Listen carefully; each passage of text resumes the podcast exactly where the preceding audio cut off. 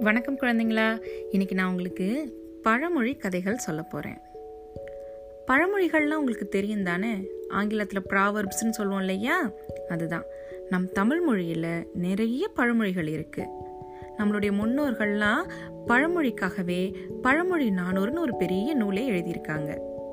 தமிழ் மொழியோட சிறப்பில் பழமொழிகளும் ஒன்று. நம்மளுடைய தாத்தா பாட்டியெல்லாம் பேசும்பொழுதே நிறைய பழமொழிகள் பயன்படுத்துவாங்க. ஆனால் நமக்கு நிறைய பழமொழிக்கு அர்த்தமே தெரியாது. பழமொழிகள் எப்பயுமே ரொம்ப ஷார்ட் அண்ட் ஸ்வீட்டாக இருக்கும். ஆனால் இப்பெல்லாம் நம்ம பழமொழிகளை பயன்படுத்துறதே கிடையாது. அவைகள்லாம் மறைஞ்சும் போச்சு மறந்தும் போச்சு. சரி நான் இன்னைக்கு உங்களுக்கு சில எளிமையான பழமொழிகளை அதோட அர்த்தத்தோடு சொல்லித்தரேன். சரியா? சரி வாங்க. என்ன பழமொழி இன்னைக்குன்னு பார்க்கலாம்.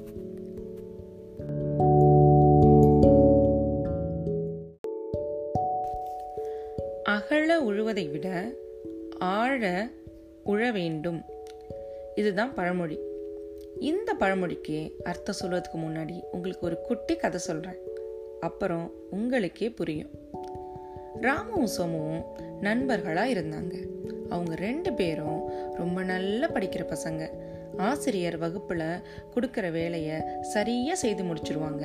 ஆனால் இவங்க ரெண்டு பேர்கிட்டையும் ஒரு சின்ன வித்தியாசம் இருக்குது ராமு ஆசிரியர் சொல்கிற வேலையை உடனுக்குடன் முடிச்சிடணும்னு நினைப்பான். அதாவது ஆசிரியர் ஒரு பாடத்தை படிச்சுட்டு வா அப்படின்னு சொன்னால் ராமு உடனே கடகடகடன் படிச்சிருவான். அவனுக்கு ஏதாவது அர்த்தம் புரியலனா கூட அதை மனப்பாடம் செஞ்சு படிச்சிருவான். ஆனால் சோமு அப்படி செய்ய மாட்டான். சோமு என்ன பண்ணுவான்னா நிதானமாக படித்து அதில் உள்ள அர்த்தத்தை ஆழமாக புரிஞ்சுக்கிட்டு தான் அடுத்த பகுதிக்கே போவான். அவனுக்கு புரியலனா ஏன் எதற்கு எப்படின்னு நிறைய கேள்விகளை கேட்டு பதில் தெரிஞ்சுக்கிட்டு தான் படிப்பான்.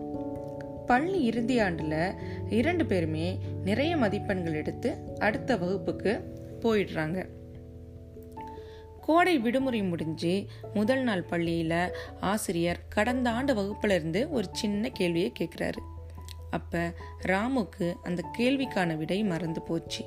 ஆனால் சோமுக்கு அதற்கான சரியான விடை நினைவில் இருக்கு. இது எப்படி?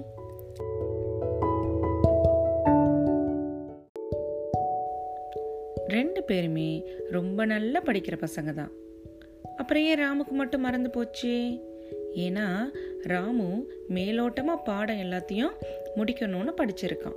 ஆழ்ந்து படிக்கலை. ஆனால் சோமு ஆழ்ந்து படித்ததுனால அவனுக்கு எல்லாமே நினைவில் இருந்துச்சு. இதற்கு ஒரு சின்ன உதாரணம் சொல்கிறேன் இப்போ கோடைக்காலம் இல்லையா? நிறைய மாம்பழங்கள் கிடைக்கும். உங்கள் எல்லோருக்கும் மாம்பழம் ரொம்ப பிடிக்கும்னு எனக்கு தெரியும். நீங்கள் என்ன செய்கிறீங்கன்னா இரண்டு மாம்பழத்தை எடுத்துக்கோங்க. அதை நல்லா ருசித்து சாப்பிடுங்க. அதில் இருந்து நமக்கு இரண்டு கொட்டைகள் கிடைக்கும். அதை என்ன செய்கிறீங்கன்னா ஒரு கொட்டையை எடுத்து அப்படியே மண்ணு மேலே போட்டுருங்க.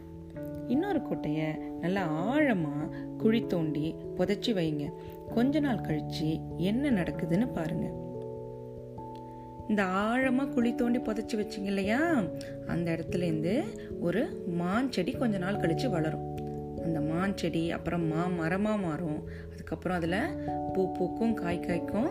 அப்புறம் என்ன நடக்கும்னா இப்போ சாப்பிட்டீங்க இல்லையா மாம்பழம்? அந்த மாதிரி நிறைய மாம்பழங்கள் கிடைக்கும். அப்புறம் அந்த ஒவ்வொரு மாம்பழத்திலிருந்தும் ஒவ்வொரு மாஞ்செடி வரும். இதே மாதிரி ஆழமாக குழி தோண்டி பதிச்சு வச்சா. பக்கத்தில் அப்படியே சும்மா போட்டிங்க இல்லையா வெறும் மண்ணில். அந்த மாங்கொட்டை அப்படியே காஞ்சி போயிருக்கும். அதுலேருந்து எந்த செடியும் முளைக்காது.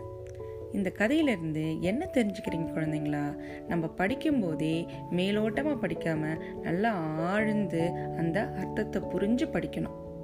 இப்போ இந்த பழமொழிக்கான அர்த்தம் புரியுதா? அகல உழுவதை விட ஆழ உழ வேண்டும். சரியா குழந்தைங்களா? மீண்டும் இன்னொரு அழகான கதையில் வந்து உங்களை சந்திக்கிறேன். அது வரைக்கும் நன்றி வணக்கம்.